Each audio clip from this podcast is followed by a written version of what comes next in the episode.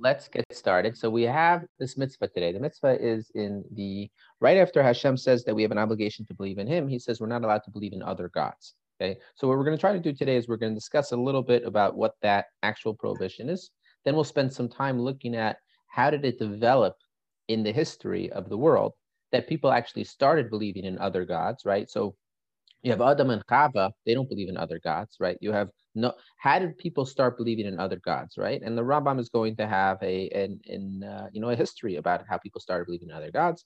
Then we'll talk about how today we no longer have that same desire to believe in other gods, right? When we look at what people used to do and we look throughout the prophets, right, and we see other people worshiping other gods, we see kings convincing people to worship other gods. You're like, what were you thinking?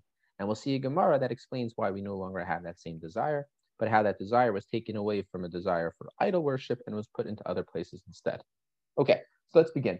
Source number one in the Sefer HaChinuch, that we not believe in a God besides God alone.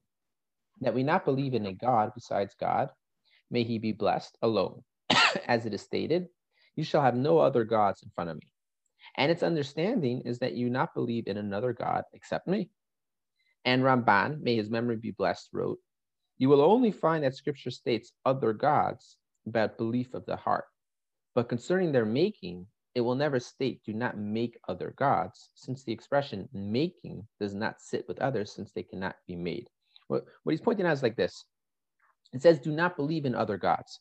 And then it says, Do not make a pesel, right? Do not, pesel is like a, an a image. A pesel is a sculpture. Do not make a sculpture. You can't say don't make other gods because obviously it's not possible. The Torah is going to be very precise. So the Torah is going to tell you don't believe in other gods because you might believe in other gods. But in terms of not making avodah zarah, not making idols, that the Torah is going to tell you don't make an idol. It's not going to tell you don't make a god. And this commandment is the great fundamental principle of the Torah, as everything is dependent on it. As they, may their memory be blessed, said, anyone who concedes to idolatry is as if he denied the whole entire Torah. And it is the same whether he accepts anything as a God besides only God, or whether he worships it according to its worship.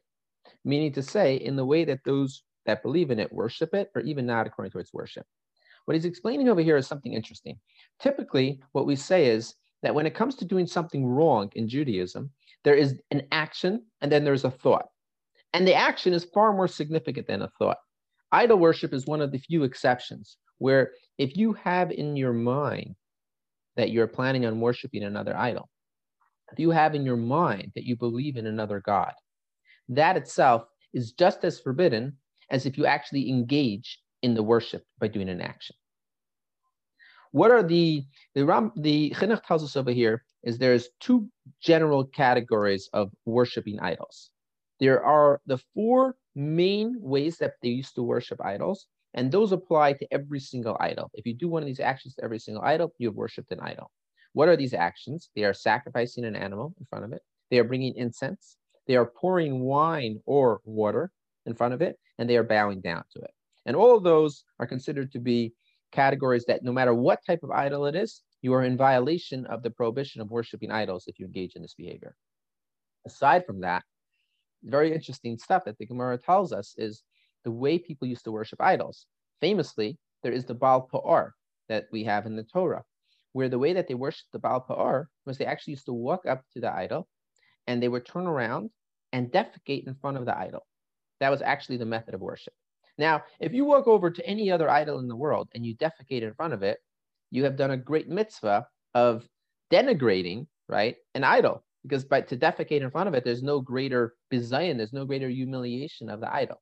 However, if you do that in front of the Baal Peor idol, where that's actually the method of worship, that's actually still a prohibition. There's another idol called Markulis, where the way they would worship it, they would take a stone and they would throw a stone at it. So if you go over to any other idol, you throw a stone at it, great, you did a mitzvah.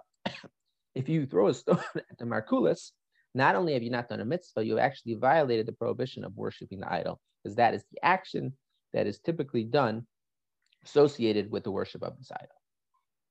The root of this commandment is revealed and known. Its particulars, for example, that which they said that if one accepts any of the creations as a God, and even if he concedes that the Holy One, blessed be he, rules over him and over his God, transgresses upon you shall have no other God. What is the thing which is called according to the way of its worship and not according to the way of its worship, so on and so forth. All of these laws are found in the Gemara in Avodah Zarah and also in Shabbat. Okay. Now, it's important to recognize this point that even if you think to yourself that I don't have a God, but I recognize that the sun and the moon and the stars have exceptional power, uh, independent power. It's granted to them by God, but it is some sort of independent power. And then I want to worship the sun and the moon and the stars, but as a way of idealizing a abstract esoteric God, that itself falls under the category of idol worship as well. Um, let's see. Okay, so then we're going to go through are lots of different laws about this. Exactly how do you negate an idol? So the law is like this: if you have a Jew who has worshipped an idol, there is no way to negate that idol. That idol now has a status of being an idol, and it's going to have to be destroyed. And until it's completely destroyed, it still has the status of an idol. However, if you have a non-Jew who worships an idol, another non-Jew can actually come over and what is called be mivatel, nullify its status as an idol by saying this is no longer an idol, and that will nullify its status. Now, let's say a non-Jew starts worshiping a mountain, right? You're not allowed to benefit from an idol. We're not allowed to to take a shortcut through a church because that's called benefiting from idolatry. However, let's say a non-Jew starts worshiping a mountain, right? So what do you do? You're not allowed to walk on the mountain anymore. Non-Jew does not have the power to create the prohibition on a mountain that is actually part of the earth. Interesting case that came up in the Holocaust often, where you had people who were going to be hiding from the Nazis, right? Are you allowed to hide from the Nazis in a church? Right? On the one hand, it is related to the prohibition of idol worship. And idol worship is one of the cardinal three sins that you cannot violate, even a threat to life. So the answer really is if it is actual idol worship, then it would still be problematic. But if you're going into a church to hide from the, from from the Nazis, that itself is not idol worship, and that would be permitted. My Rosh Yeshiva, Zelig Epstein, his memory should be for a blessing. He was one of the students of the Mir Yeshiva in Poland, and he escaped from Poland to Shanghai. And he said they they went. There was a priest who actually was forging documents for them, and they went into the church and they went, you know, to meet the priest. And he forged the documents for them that they needed, so they get their visas to Shanghai, China, and then they ended up in, you know, coming through Seattle after the war. Um, so yeah, that that's an example of how you are permitted to benefit from something that is associated, but not actually the idol itself.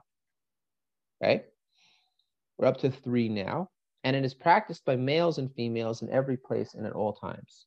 And one who transgresses it and worships idolatry according to the way of its worship, or with the four worships that we wrote, even not according to the way of its worship, with witnesses and a warning, is stoned. And if it is inadvertent, he is obligated to bring a fixed sin offering. And this commandment is included in the seven commandments that all the people of the world were commanded. However, right, this is one of the seven Noahide laws. However, there are differences between Israel and the other nations in the details, and it is all elucidated there in Avodah Zarah. Okay, so he's going to discuss some of the differences, and then I want to point out one more difference as well. Among the differences between Israel and the other nations is the matter of the commandments that are incumbent upon all, is that an Israelite will never be liable for the death penalty without witnesses and a warning.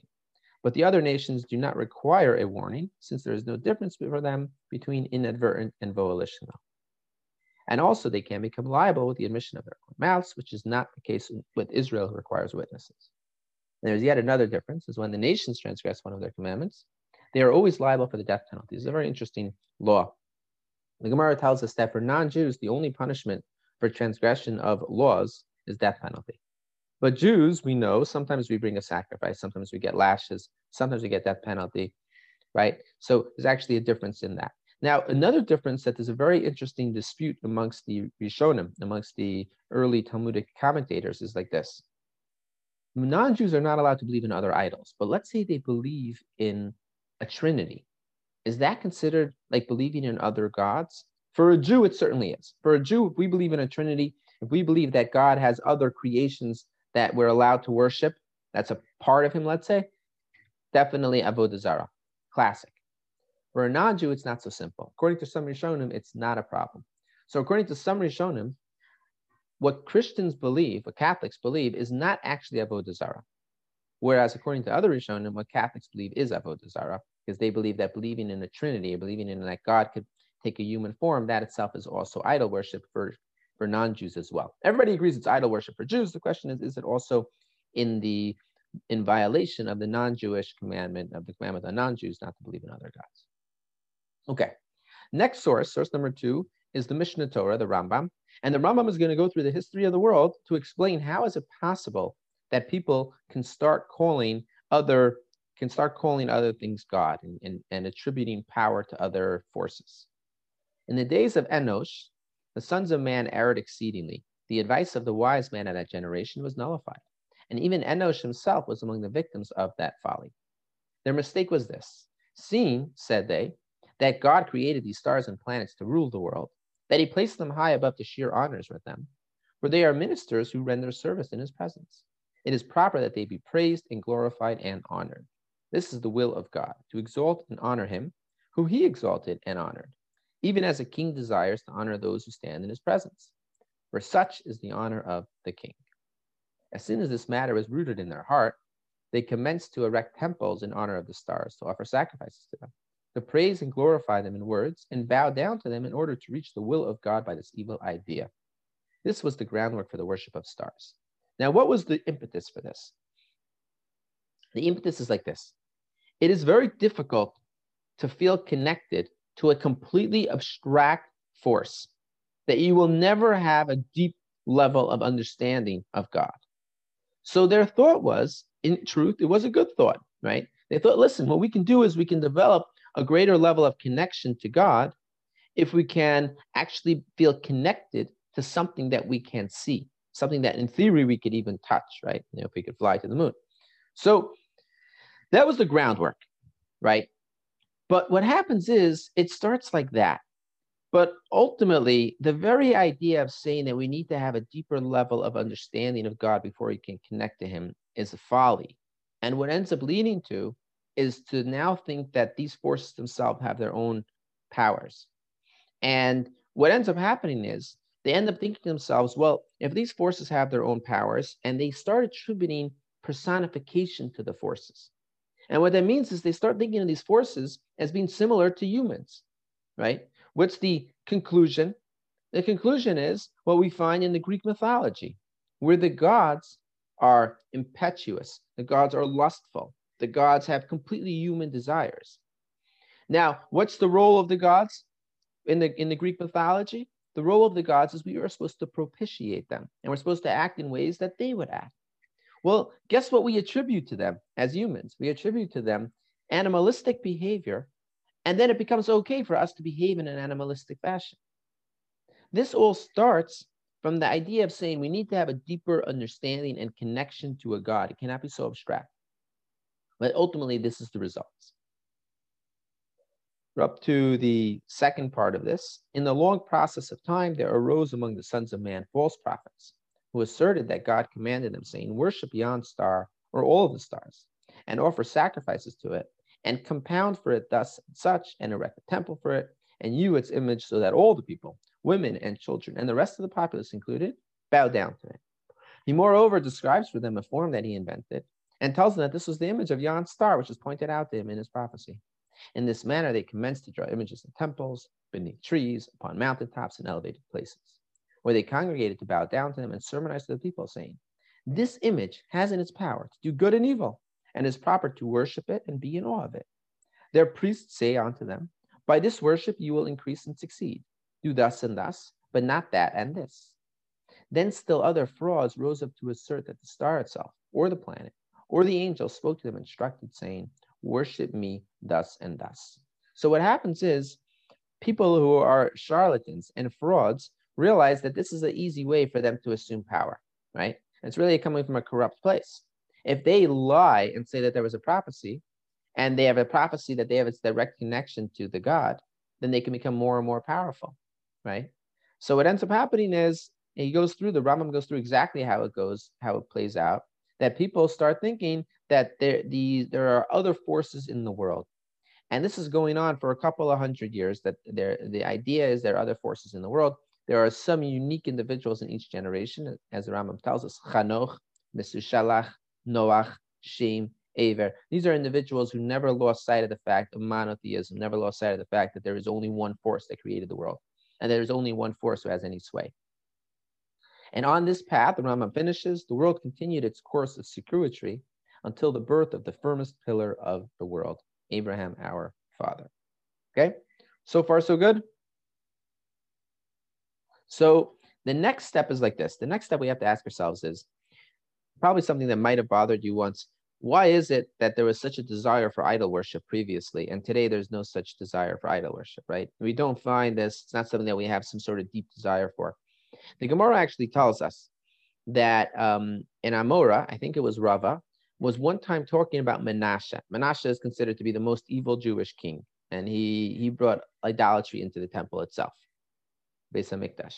So he's talking about Menashe, and he says, I cannot believe that he would have done this. And that night he has a dream. Menashe comes to him in a dream and tells him, If you would have been alive during my time period, you would have crawled on hands and knees to worship idols, right? So what's very important to recognize is like this. There are two different great or super categories of ways in which we stray from the path that we're supposed to be on. And these two different ways are called minus and znus. Minus means intellectual perversions, right? Intellectual mistakes, not mistakes that are based on your material desires that lead you away from the proper path, but rather mistakes that you make intellectually in terms of what your role in life is supposed to be. So the one level is called heresy, and that would be category avodah zara certainly falls into the level of heresy, right?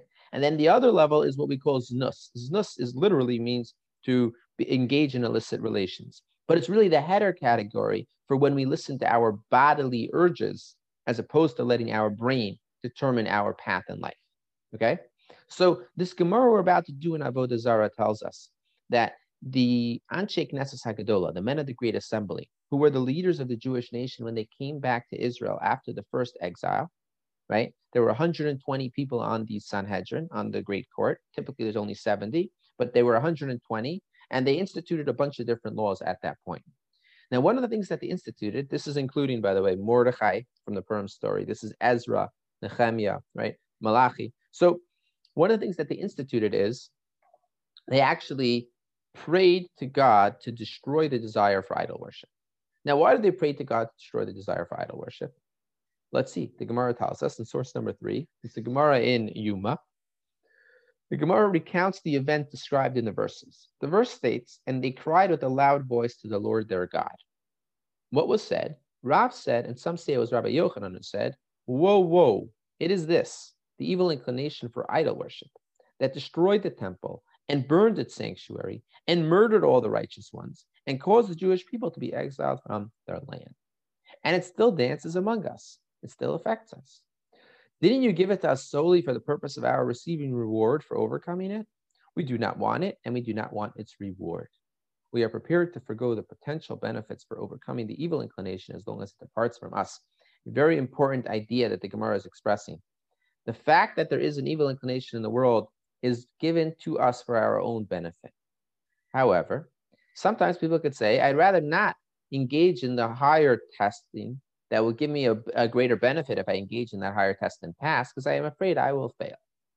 In response to their prayer, a note fell to them from the heavens upon which was written truth, indicating that God accepted the request. Gemara makes a parenthetical observation. Rav Hanina said, Learn from this the seal of the Holy One, blessed be He, is true. In response to the indication of divine acceptance, they observed the fast for three days and three nights, and he delivered the evil inclination for idol worship to them. A form of a fiery lion cub came forth from the chamber of the Holy of Holies.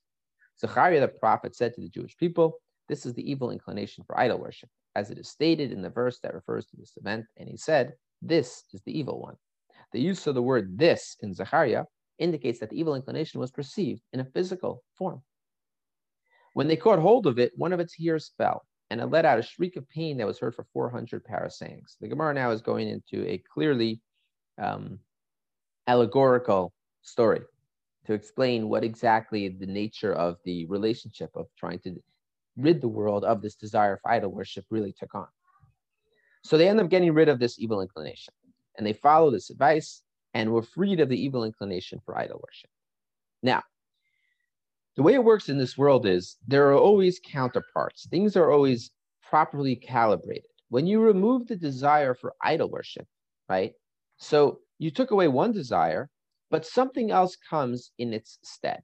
Because the way it's supposed to be laid out in life is we are supposed to be balanced between the evil inclination and the good inclination.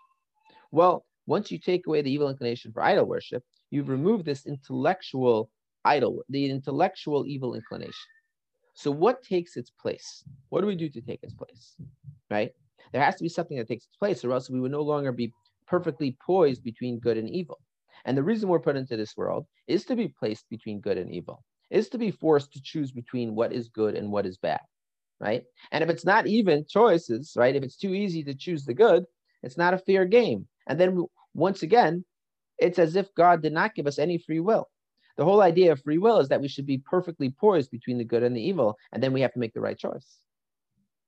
So let's read this, this uh, the Rambam, and the Rambam tells us something very interesting. The Rambam tells us, uh, not the Rambam actually, sorry. I want to look at the, the next source. The next source is the Gemara in Shabbos. And the Gemara in Shabbos explains what idolatry has turned into today. In other words, what that desire for intellectual perversion, where does it lead us today that we no longer have a desire to worship idols? Gemara asks, say that you heard that Rabbi Yehuda rules that one is liable for performing a labor not needed for its own sake in the case of a constructive act. Did you hear him deem one liable in the case of a destructive act? Okay, so here's an interesting halacha. There is a dispute between Rabbi Yehuda and Rabbi Shimon. When you engage in an action that is a forbidden action on Shabbos, but you did not engage in this action because you want the result for which the Torah forbade this action. For example, you're not allowed to extinguish a fire on Shabbos.